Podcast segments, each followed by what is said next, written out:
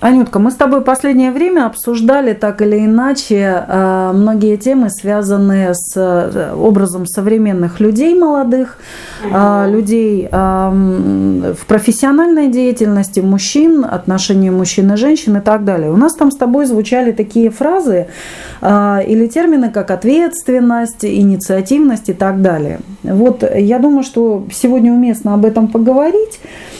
И в частности, мы можем сколько угодно осуждать или обсуждать современных людей или там современных мужчин в недостатке ответственности перед э, работой, своей жизнью, женщиной, детьми, там, какими-то социальными обязательствами.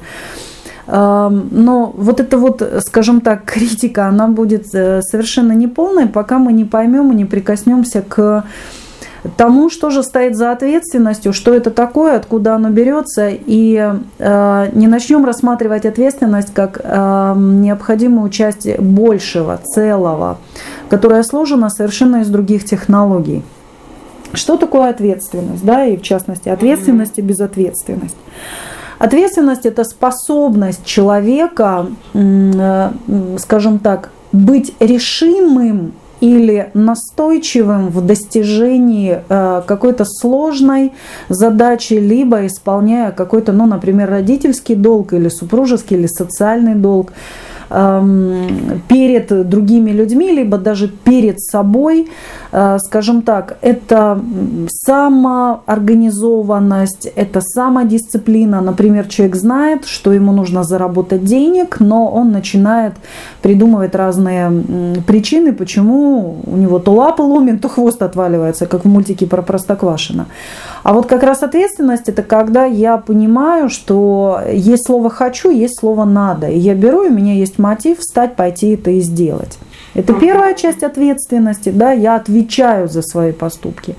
И вторая часть ответственности это э, уметь реально ответить за последствия. То есть э, то, на что вот сейчас я слышу э, в приемах людей, вот когда разговариваю с женщинами, очень многие женщины жалуются на сложность поведения своих мужчин, в том плане, что она уже от него добивается, ну, пожалуйста, ну, скажи, что ты не будешь это делать, да, или там перестань отмораживаться. Вот просто ртом скажи, я не буду зарабатывать деньги, я не буду тебя содержать, я хочу отдохнуть и так далее, и так далее. Но мужчины на самом деле на это не идут и э, всячески там то придумывают какие-то, э, скажем так, причины, по которым это не получается, либо просто уходят в молчаливый саботаж и не делают, и не говорят, и женщина находится в неведении. А, Все было бы неплохо, но ответственность, которую так жаждут получить э, женщины или работодатели, а, к слову сказать, не только мужчины-то этим больны, э, женщины тоже этим больны перед своими мужьями. Вот эта пресловутая ответственность, которую так жаждут получить во взрослой жизни, она на самом деле берется истоками э, из детства и формируется она в детстве и не как отдельная, как какой-то социальный навык, а как часть комплексных навыков. Сейчас поясню, что имею в виду. На самом деле для того, чтобы быть ответствующим за что-то и иметь энергию и ресурс за, отвечать за свои поступки, быть осознанным и так далее. Необходимо э, в купе к этому э, иметь еще целый ряд компетенций. Ряд этих компетенций э, лежит в следующем. Первое. Э, умение владеть собой, ситуацией, своими ресурсами, своей жизнью. А, человек, который не владеет своей жизнью, ну, условно говоря, не считает, что он является человеком, который управляет своей жизнью, он не может себе эм, создать достаточную мотивацию, чтобы встать и пойти и сделать. Он все время будет ждать какого-то пинка или благословения со стороны. То есть для того, чтобы отвечать, нужно владеть. Ну, простой пример. Эм, вот я сейчас сижу в Москве, ты сидишь в Екатеринбурге, да? Ага. Передо мной стоит шикарнейшая коробка конфет. И я говорю, Ань, отныне ты ответственна за эту коробку конфет. Чтобы она была в сохранности, чтобы их не съели, не примяли И более того, тебе скажу, ты отвечаешь еще, чтобы я не объелась этих конфет. Ань, скажи мне, пожалуйста, как ты можешь это сделать, если коробка не у тебя в руках? Вообще никак. Вот в том-то и фокус, понимаешь? Это величайший фокус. Ответственность порождается и идет только дуэтом с владением там, коробкой, ситуацией, человеком, собственной жизнью, там, пониманием, там, еще чем-то. То есть согласись, коробка стоит передо мной, а я тебя призываю, чтобы ты за нее отвечала. Абсурдная ситуация, правда? Да. А, следующий момент, но это не единственное условие, при котором ответственность в человеке должна быть. Откуда берется а, владение? Угу. Владение берется из а, инициативы и выбора, принятия решения. Что это такое? Человек на самом деле, человек способный владеть, овладеть держать, присвоить, возглавить что-либо или кого-либо, он повинуется не внешнему импульсу, а внутреннему импульсу. Ну, например, я тебе говорю, эм, эм, Ань, эти сапоги тебе подходят. Захоти их купить и носить. Владей этими сапогами. Ну, глупо, правда? Ну да, а если не хочу? Подожди, ну как ты не хочешь? Я ж тебе разрешаю ими владеть. Я не хочу. Я тебе разрешаю хотеть. Я не хочу. Понимаешь, вот абсурдная ситуация, да? А мы своих детей, этому и школа, и среда, в которой растут наши дети, на самом деле мы незримо, очень завуалированно вот этими вещами насилуем там, Кирюша, захоти делать это, или Анютка, захоти делать это. Подожди, мам, я не хочу.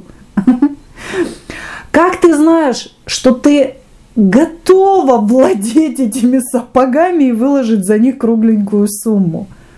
Как ты можешь распознать? свою готовность к овладеванию этими сапогами. У меня должно желание появиться изнутри изнутри, правильно. Так вот, перед владением, владение это тоже на самом деле результат процесса, предшествующего ему. А предшествующий процесс называется инициативность и выбор. Угу. То есть сначала внутри нас рождается либо какой-то позыв, сначала не очень понятный, не очень ясный, какая-то энергия меня начинает куда-то тянуть, или вот что-то зарождается внутри, стремясь выразиться наружу. Либо я вижу что-то вовне, на что у меня идет очень мощный отклик, и у меня начинается движение к этому ну, там, человеку, событию, да, вот э, отклик как реакция, как отклик, да. Что это такое? Это инициация. Что-то внутри меня рождается, что заставляет меня двигаться наружу. Я делаю выбор в пользу владения. Когда я этим владею, я могу с этим что-то делать, либо в этом процессе что-то делать. И только тогда я могу отвечать за этот процесс. Ага. Понимаешь, какая цепочка? Перевожу на мужчину и женщину. Моя любимая тема. Многие женщины мечтают, чтобы мужчина отвечал за нее. Ну, в плане был ответственен за ее благополучие, за ее качество жизни, за ее содержание и так далее, и так далее. Ну, я не буду сейчас глубоко распространяться о том, как наши женщины строят отношения со своими мужчинами, да, тут тоже как бы можно э, навстречу электричку пустить милым дамам, да, в плане претензий. Но я могу сказать одно, когда нашим дамам задаешь вопрос, а ты позволяешь ему владеть собой, не просто, извини меня, время от времени быть очень тесно переплетенными телами со всеми вытекающими последствиями, да, uh-huh. а он вообще владеет твоей жизнью, он главный в твоей жизни, он хозяин твоей жизни, он хозяин твоего тела, он реально инициирован как хозяин твоего благополучия. Ну, ты сама знаешь, что способны ответить да, мы в ответ, да? Нет, что ты, я, я человек, я личность, я самодостаточная, что он мной владеть будет как вещью и так далее, и так далее. Стоп, родная. Если ты что-то отдельное, то и ты принимаешь решение, ты владеешь собой, ты никого к себе не подпускаешь, то, милая моя, иди и отвечай за качество своей жизни. Какие претензии к, к э, мужчинам? Более того, если ты живешь там 20, 30, 40 лет, сколько бы тебе ни было лет, по указке родителей, и до сих пор родители являются главными персонажами в твоей жизни, а не мужчина, не муж, не человек, с которым ты живешь, то подожди, ты принадлежишь родителям, то пусть родители и будут ответственны за твое благополучие. И не угу. надо выказывать мужчине гору претензий, что ты слабак, никто и так далее, и так далее. Он реально слабак по одной простой причине, а у него в руках пусто. Коробка конфет стоит возле э, ночного столика, на ночном столике у твоих родителей. Он живет за 4 квартала от их дома, и ему предлагают эту коробку конфет отвечать за нее. При этом ее надкусывают с разных боков эти конфеты и рассказывают, что им делать. Угу. Как он может взять ответственность? Поэтому здесь очень много таких моментов. Вот если мы говорим об ответственности, Аню, то мы на самом деле говорим о схеме инициатива, движение наружу или реакция на там, предмет, происходящее, мысль, информацию, все что угодно. Желание в этом участвовать, то есть человек принимает решение в этом участвовать, либо попробовать исследовать, либо реализовываться, либо присвоить и так далее. Только когда происходит контакт на присвоение чего-либо – желание, там, решение и так далее, предмета, объекта, женщины, мужчины, кого угодно, вот тогда человек способен нести ответственность. Опять-таки, хочу несу ответственность, хочу не, не, не несу, но, по крайней мере, в этой связке она возможна. Опять-таки, что такое ответственность? Это осознанный выбор, что я с этим делаю, с тем, что я присвоил. Но ответственность, я настаиваю, рождается только из владения. Это немножко понятно, Анют? Да, а если говорить о детях, то есть вот в каком возрасте формируется и как, каким образом вот эта ответственность, инициативность, точнее говоря, получается инициативность сначала, да, чтобы ребенок захотел. Да. как, как этот навык вообще вот помогает детям ну, формировать, если это делать корректно? Ага. Ты знаешь, как э, утверждала одна из моих дивных клиенток, она воспитывала, как она говорила, сына до 28 лет, а потом в 28 лет сын, э, сын спортсмен, который никогда толком не работал, но участвовал в соревнованиях, был такой детина, ничего себе, ну красивый парень, очень распущенный в плане морали и поступков и отношений и так далее. Она пришла ко мне и сказала, что Аленочка, я слышала о вас очень замечательные отзывы, я знаю, что только вы моего Владика можете воспитать. Я говорю, сколько Владику лет? Она говорит, он совершенно безответственный, тра-та-та, но такой милый, такой хороший мальчик. Я говорю, мальчику сколько лет? Она говорит, 28. Я говорю, поздно. Анют, эм, если вы откроете классические учебники по детской психологии, то вы обнаружите, что там ну, разные э, психологи, там разные школы говорят, в какой момент э, пробуждается инициатива. Кто-то говорит, что там чуть ли не с года, там Монтессори там 3 тра-та-та лет. Э, Вальдорская инициатива, они говорят о том, что у детей инициатива просыпается там где-то э, где-то 3-5, тоже 6 лет и так далее. Потом наступает момент авторитетности и так далее. Мое наблюдение и к чему я привержена, что инициативность у детей наступает, ну такая здоровая инициативность у детей наступает в период отрочества. Ага. Это где-то 6, 7, 8, 9 лет. Там в зависимости, почему я говорю 6, 7, 8, 9, может быть даже 10, зависит от темперамента, зависит от э, предпосылок воспитания там, каких-то особых качеств ребенка. Потому что есть детки застенчивые, есть детки тугодумы, есть детки очень быстрые на мышление, на подвижные и так далее. Но инициативный период, период инициативности есть абсолютно у всех детей. Просто нужно наблюдать за детьми и смотреть, когда у кого что происходит. А, что это за период, чем он ознаменован и как его обнаружить, и зачем его очень важно прожить. А, сразу сделаю отступление. Ни детские сады, ни культура воспитания детей нашей современности, вот в постсоветском пространстве, в частности Россия, Украина, не а, школы, даже частные школы не уделяют внимания, реального внимания на воспитание и формирование инициативности у детей. Это либо идет через запятую в ряде других навыков, таких как свобода творчества, интеллектуальное развитие, там, креативность, бла-бла-бла, какие-то манеры, там, художка и так далее, и так далее.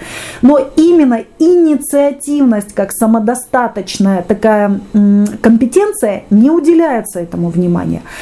При том, что, на мой взгляд, именно инициативность – это залог будущего достоинства, саморегуляции, устойчивости в жизни и социуме, умение добиваться – умение превозмогать какие-то сложности, которые будут абсолютно у каждого человека в жизни, умение отстаивать свои права, умение говорить нет и так далее, и так далее. Понимаешь, умение присваивать, особенно мужчинам, важная инициативность, потому что девоньки у нас и так инициативные сверх.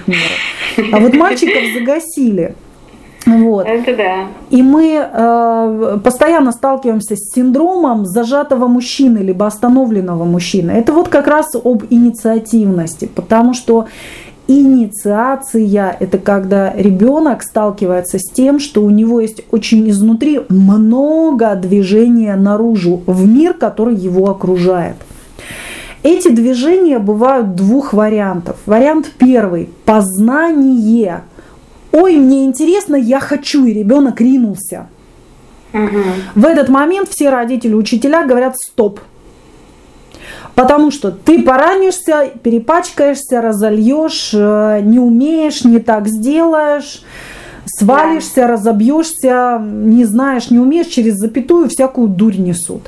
А у ребенка на самом деле вот эта инициация – это главный паттерн познания, потому что пока человеку интересно познавать, Сирич, взрослому мужчине пока интересно познавать жизнь себя, женщину, события, бизнес и так далее, вот до этого мужчина драйвовый, когда он взрослый. Когда ему Почему все женщины говорят, вот мужчине нельзя давать так быстро, потому что иначе он теряет интерес. Девоньки, даже если ты ему дашь долго, через большое количество времени, и очень удивишь своими тантрическими навыками, у него все равно быстро потеряется интерес, потому что у него нет навыка драйвовой жизни.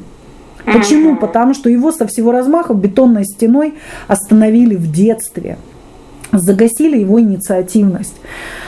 Поэтому первое, в мальчишках, особенно Анют, у тебя сын растет, а, взращивай, поддерживай инициативу, объясняй ему, что такое инициатива. Первое, когда я хочу познать, это первая вещь. И вторая, я хочу помочь. И третье, я хочу это сделать вот так.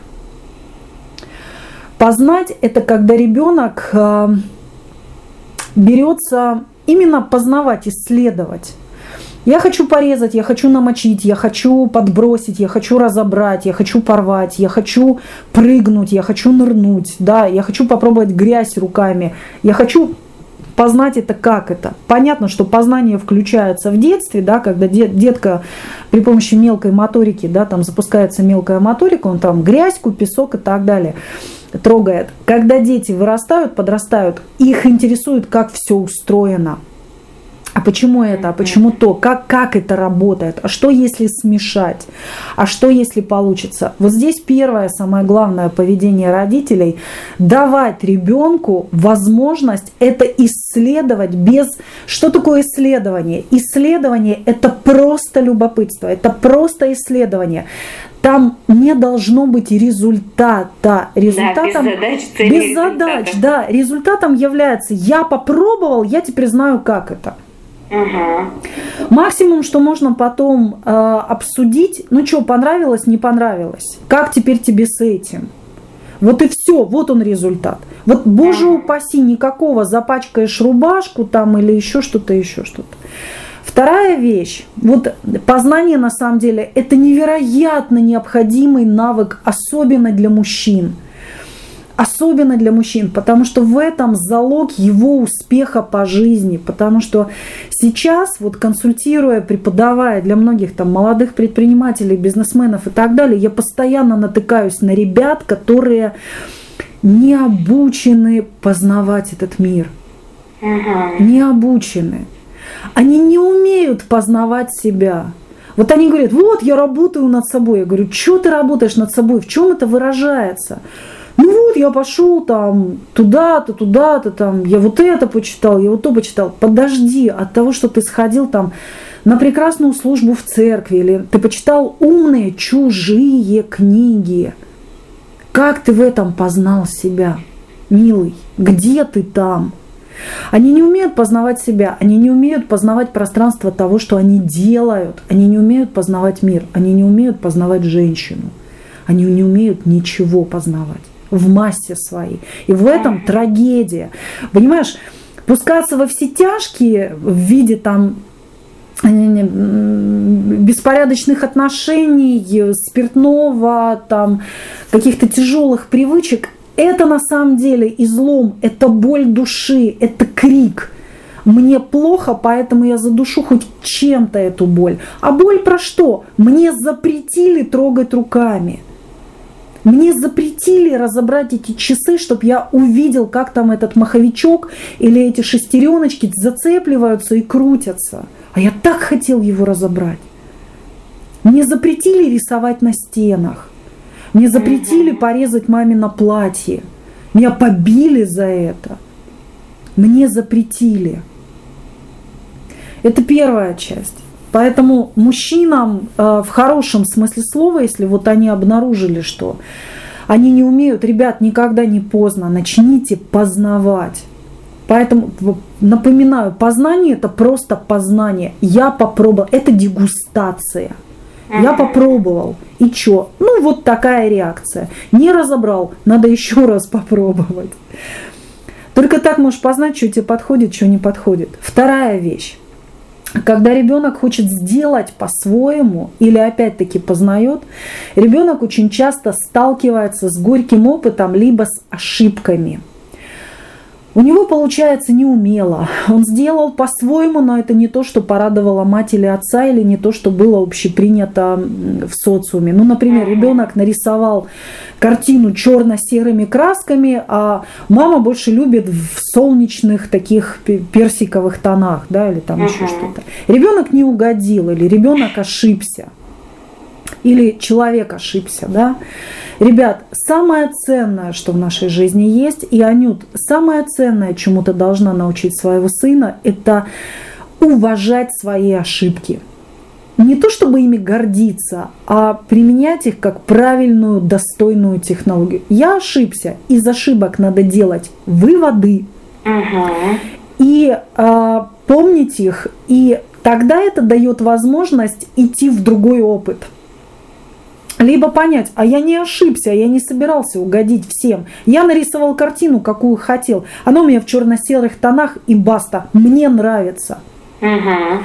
Или да, я перерезал там твой журнал или твою книги, книгу, но я вырезала и сделала тебе классную картинку или открытку. Я обрисовал обои, но я выразил себя. Посмотри, как красиво. Да, коряво, да, английские обои, ну и фиг с ним. Я, это мое творчество. Понимаешь, ты принесла обои, а я на эти обои принес и подарил нашей комнате вот, вот эту свою часть энергии. Потому что мы взрослые, мы живем в мире, в котором мы продаем свою энергию, меняя на деньги, а потом за деньги мы покупаем готовые предметы, чужеродные. Вот чужие, еще потом в культ. Кем-то, кем-то, да, созданные. Многие из этого делают культ и привносим в свои жилища, в свою жизнь чужие какие-то вещи. Понимаешь? И сидим и думаем, нам вообще хорошо жить или нет? Да нам плохо жить. Потому что я хочу, чтобы на этой стене были красные маки. Я хочу их нарисовать вместе со своей дочерью или вместе со своим сыном. В конце концов, я сама хочу разрисовать стену. Понимаешь?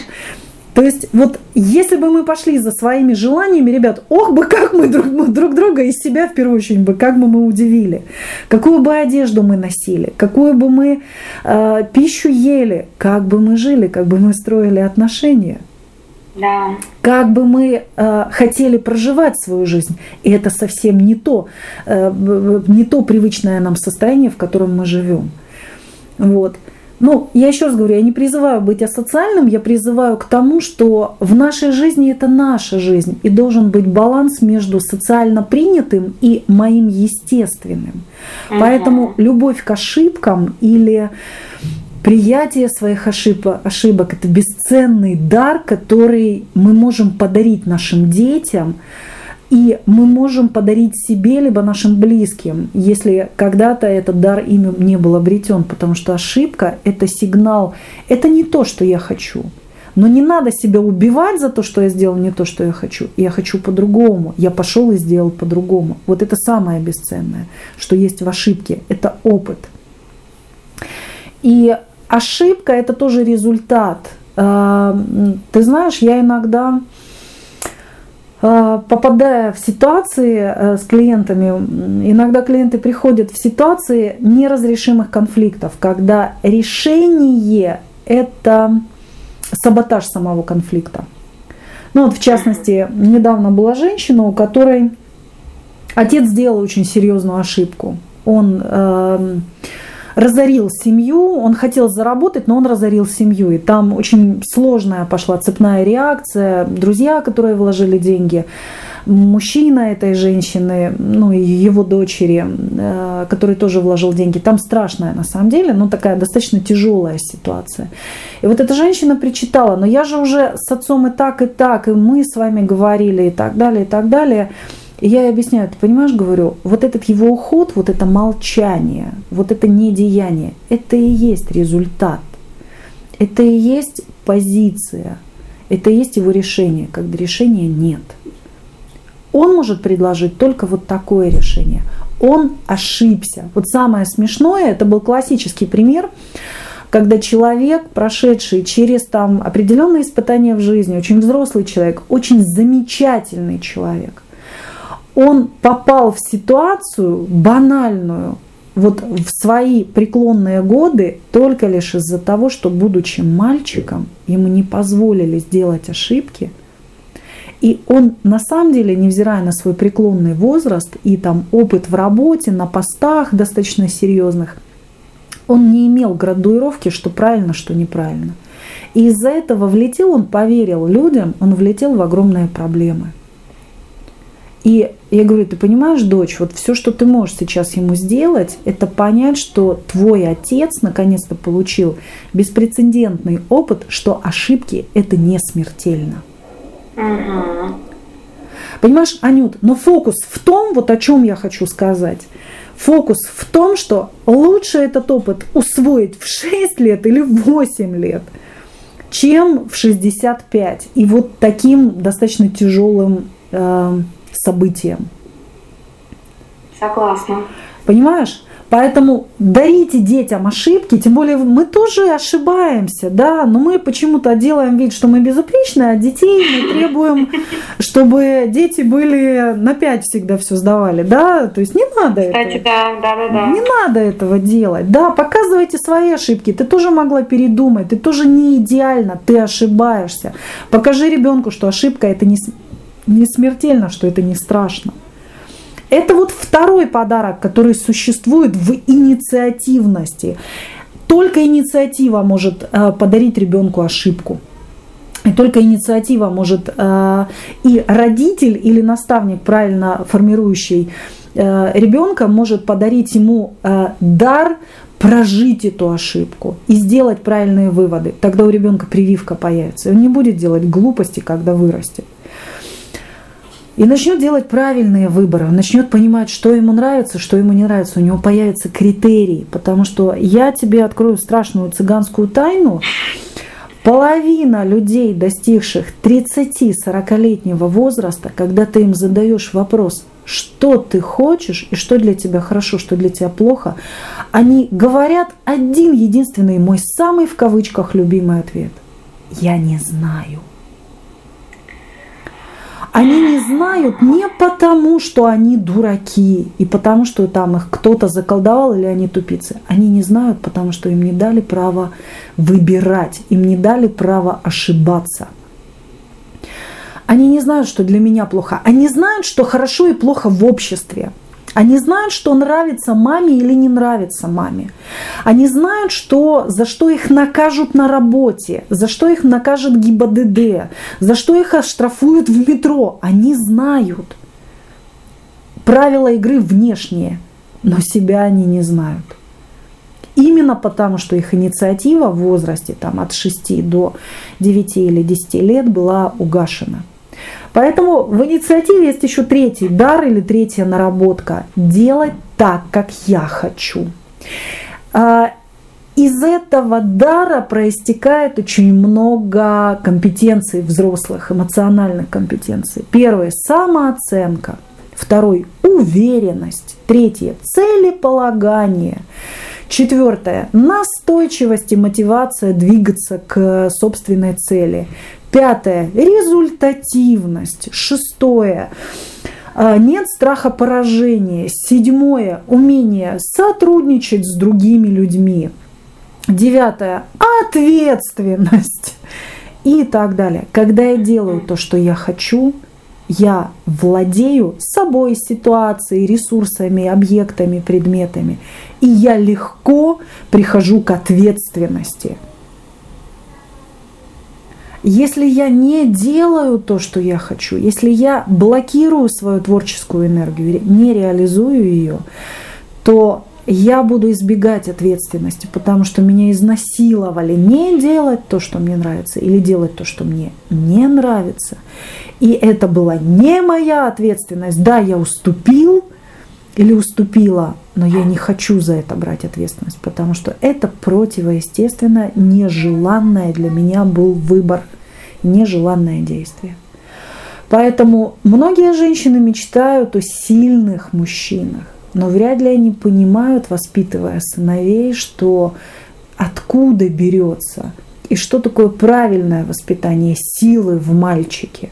Правильное воспитание силы в мальчике – это уважение его выбора. Я так хочу, я так делаю. Но единственное, что это не должно быть огульным, истеричным поведением, да, таким вот эм, тотально разрушающим, бездумным. Мужчина должен думать. Самый шикарный орган у мужчины, который есть, по которому ностальгируют очень многие женщины, это ум. Поэтому, это мозг. Это мозг, да, это ум.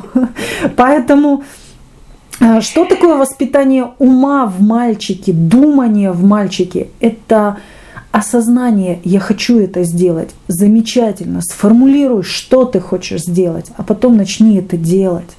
Единственное, понимай, что есть ты и есть среда вокруг тебя, и по возможности умей видеть или соотносить, но это более взрослые дети уже могут, это вот как раз начало школы. Первый, второй, третий, четвертый класс. На самом деле дети вступают в сложные социальные отношения уже в группе себе подобных, и у них как раз появляется и выстраивается вот это мое, есть мое поведение и поведение требования группы и мое место в группе и так далее.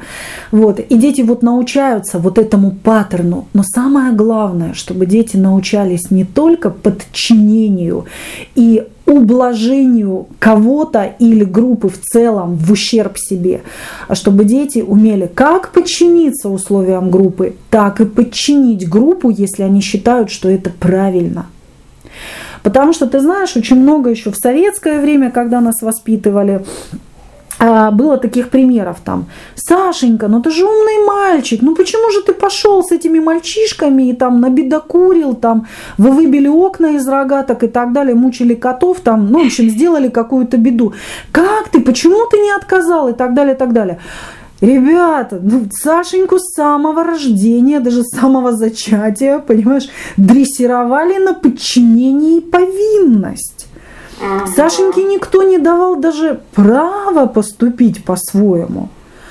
А когда возникла ситуация, что Сашенька, ты идешь с нами, иначе ты тра-та-та, не Сашенька, а девчонка, да, И ты пойдешь с нами и будешь бить кошек и бить стекла, потому что ты не можешь ослушаться. У тебя нет механизма ослушания, противостояния неестественному предложению. У тебя выбора нет.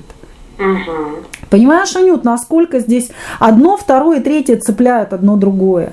Все взаимосвязано. Понимаешь, поэтому, если ответить на вопрос, чему учить сына, Анют, его нужно учить инициативности, его нужно учить исследованию, его нужно учить выбору, его нужно учить работой с опытом, и его нужно учить ошибаться, что не, не до конца получилось идеально, что, uh-huh. что такое исследование, что такое попробовал, что то его надо учить трудиться и учить переделывать, пока ты не доделаешь, условно говоря, то, что ты хотел.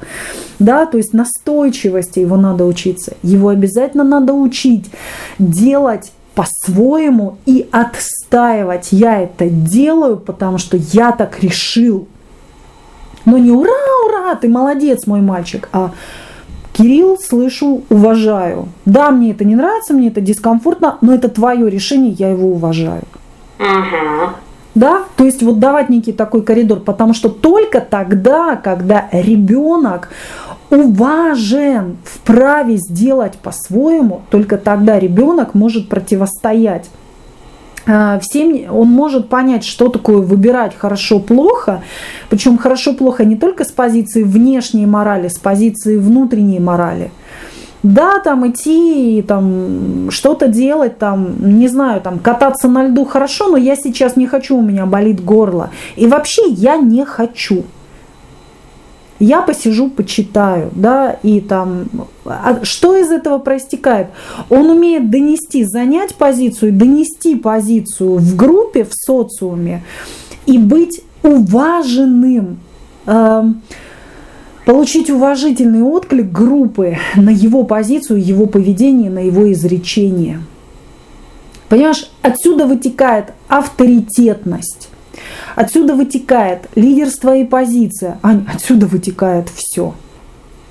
Угу. Понимаешь, опять-таки, мы с тобой говорили там, еще одна тема, да, мы с тобой говорили о достоинстве, вот как воспитать мальчика, как воспитать девочку достойными. Ань, это сюда же.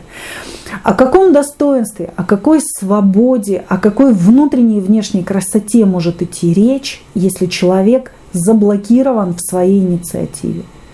О какой реализации, о какой миссии, о каком предназначении мы тогда говорим? Ну, достоинство, да, достоинство – это результат, это уже отпечаток поведения человека, когда человек делает то, что он хочет, и он сознательно выбирает делать более великие, более прекрасные, более полезные, более гармоничные вещи взамен э, деструктивным. Потому что я часто слышу от людей, я говорю, ребят, вы вообще, э, когда я им говорю, что, ребят, слушай, ты же не жил для себя, пойди, начни делать то, что тебе нравится. Знаешь, что я слышу все время в ответ? Ха, это если все начнут делать то, что мне, ну, то, что им нравится, это все пойдут друг друга поубивают. Ребят, нет. Люди друг друга убивают именно потому, что они убивают себя. Они себя предают и поэтому предают других. Они насилуют себя и поэтому насилуют других. А, вот недавно покаталась на Урал и обратно из Москвы на рождественские, на вот эти новогодние рождественские каникулы. А, увидела страшные вещи в поезде. Страшные вещи. Ехало очень много родителей с детьми на каникулы.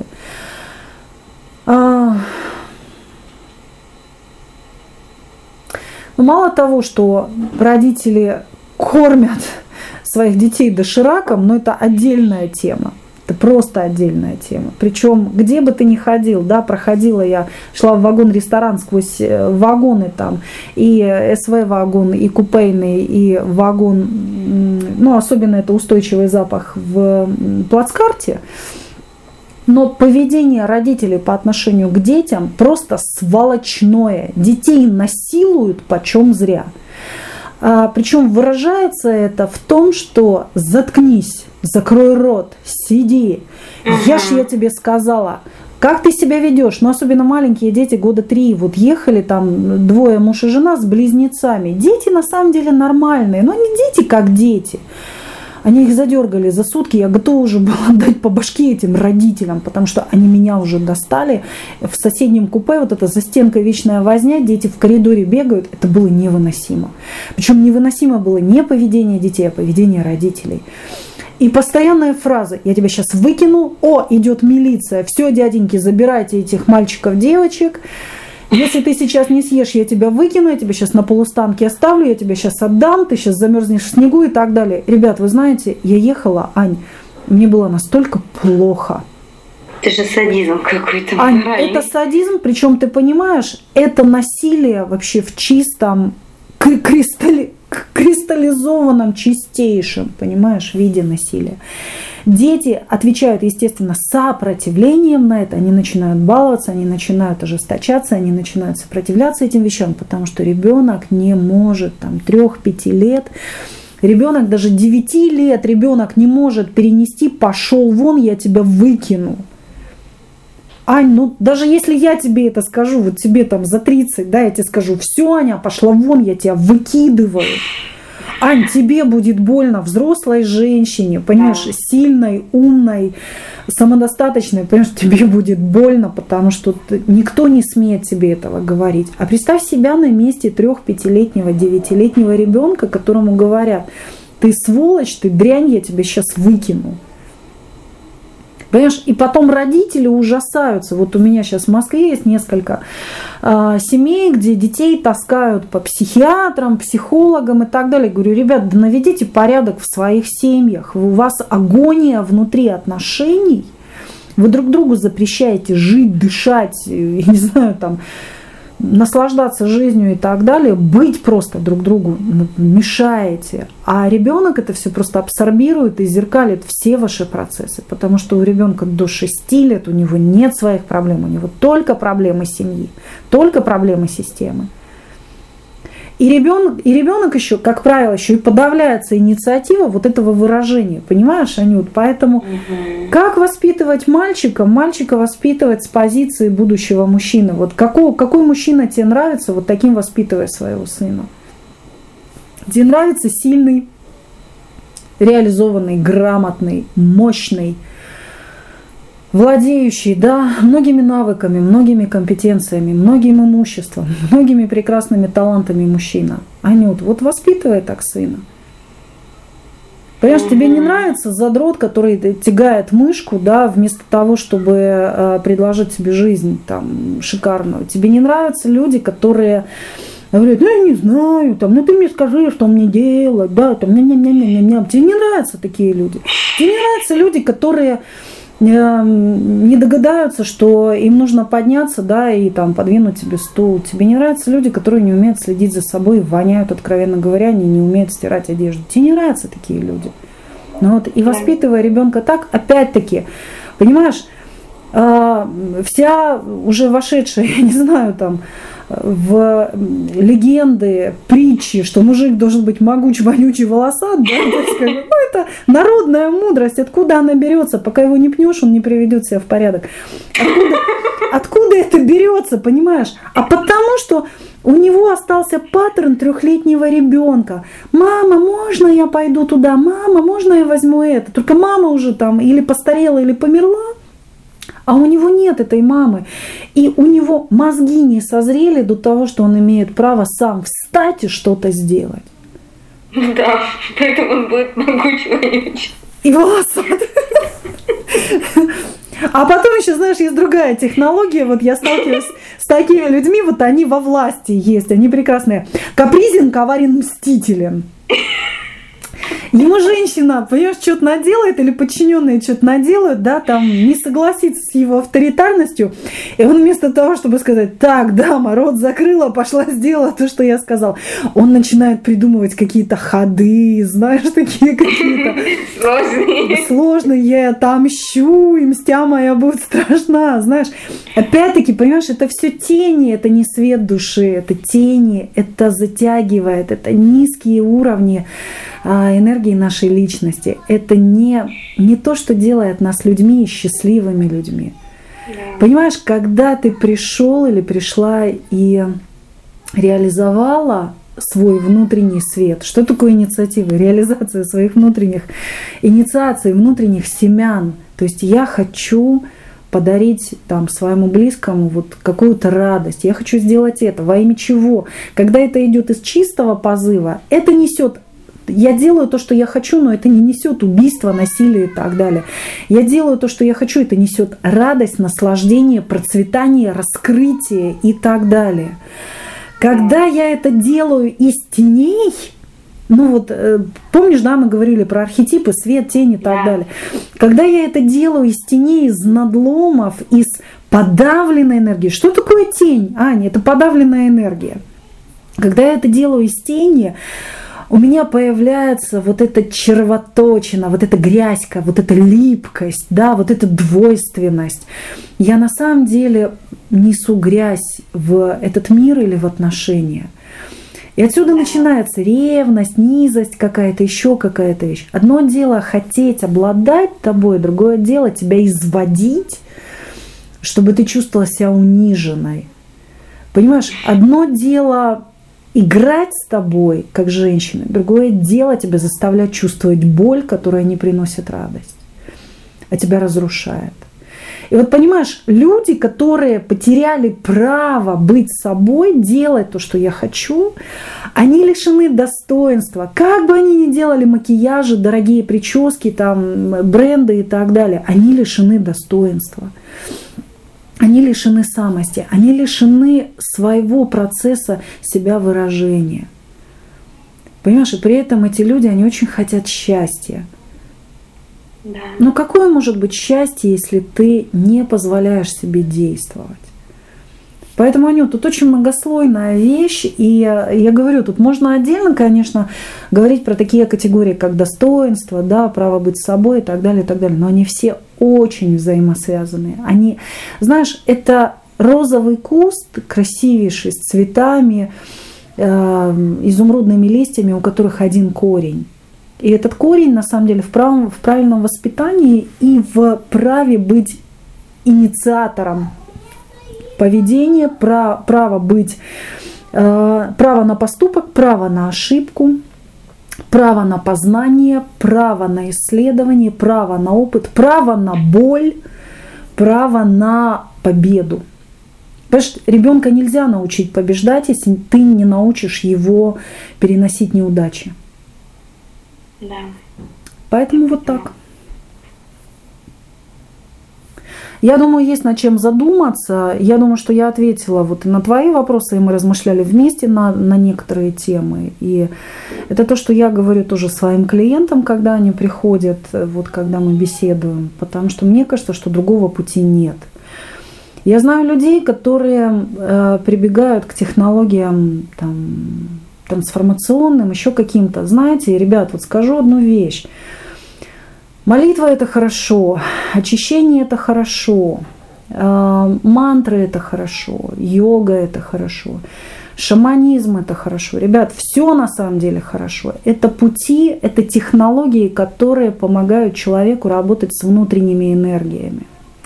Есть одна дивная вещь. Если ты запрещаешь себе быть, запрещаешь себе действовать, познавать этот мир, то все эти технологии, они словно лейкопластыри на болезненном участке. Ты снимаешь боль, тебе на время становится легче, но конфликт остался внутри. И одно другое не заменяет. Одно дело, когда ты умеешь быть инициатором, инициированным, да, когда ты умеешь говорить, я это хочу, я пойду это сделаю, и рядом помолился за то, чтобы или прочитал мантру, или сделал какую-то технологию, чтобы это деяние было благостным, полезным, принесло результат там, и так далее, и так далее. Совсем другой коленкор. Но когда ты не позволяешь себе действовать, а потом на это место нахлобучиваешь пластырь в виде утихни моя боль, утихни, я не хочу ничего об этом знать, то мне кажется, в этот момент человек себя предает. Да, согласна. И технологию надо просто применять по назначению. Это вот моя абсолютная убежденность. Вот нет плохих техник, нет плохих там или хороших конфессий и так далее. Все это пути к раскрытию потенциала и в том числе обнаружение высшего потенциала в себе. Но очень часто люди, знаешь, уместно и неуместно это делают. Это все равно, чтобы завестись модным феном и включать его и дуть куда попадя и куда не попадя. Когда надо и куда, когда не надо. То есть сначала надо по-честному разглядеть себя и все свои плюсы и минусы чему научился, чему нет, а потом уже пробовать технологии. Ну, да? на самом деле, да. И самая главная технология, вот я прихожу тоже, ты знаешь, да, мое мнение, что в этом мире все очень просто. Мир, на самом деле, кондово простейший. Он ни, ничего совершенно не несложный, там, не, не закрученный. Там. Познать мир на самом деле можно очень легко, если быть честным. И самое ключевое, вот право этого мира у человека в этом мире, это право быть собой, а право быть собой это проявлять все те энергии, которые в человеке существуют. То есть ты хочешь там сделать это, пойди это сделай. И, естественно, надо коррелировать, особенно ребенка, коррелировать, чтобы это было ну, не во вред кому-то.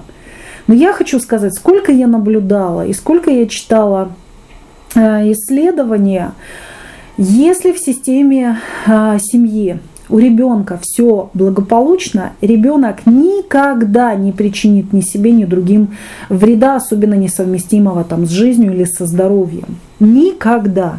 Если же в системе есть какие-то проблемы, ребенок обязательно начинает их проявлять сначала через капризы, потом через какие-то блоки, проблемы, неудачи, э, такое протестующее поведение, а потом, если родители на это не обращают внимания, ребенок начинает либо болеть, либо травмироваться, либо разрушать вокруг себя. Угу. То есть это тоже общеизвестная схема, ее могут подтвердить очень много терапи терапевтических представителей разных терапевтических направлений. Ну, и, собственно, это и психологи все знают. Вот, поэтому все не ново. И краеугольный камень, а на сегодняшний момент это инициатива, позволить себе право быть и действовать из своих энергий. Право быть собой, да? Да. Да, Ален, я поняла вас. Спасибо вам. Хорошо, тогда на сегодня хватит. С вами были мы, да, мы были друг с другом, Анна Пелешка и Алена Ефимова, и надеюсь, что то, о чем мы с тобой говорили, возможно, пригодится многим людям, которые что-то услышат для себя, для своих детей. Опять-таки, все сказанное, как применимо для мужчин и мальчиков, так применимо и для девочек, женщин, для любого человека. Спасибо, Алена. Давай, дорогая, увидимся.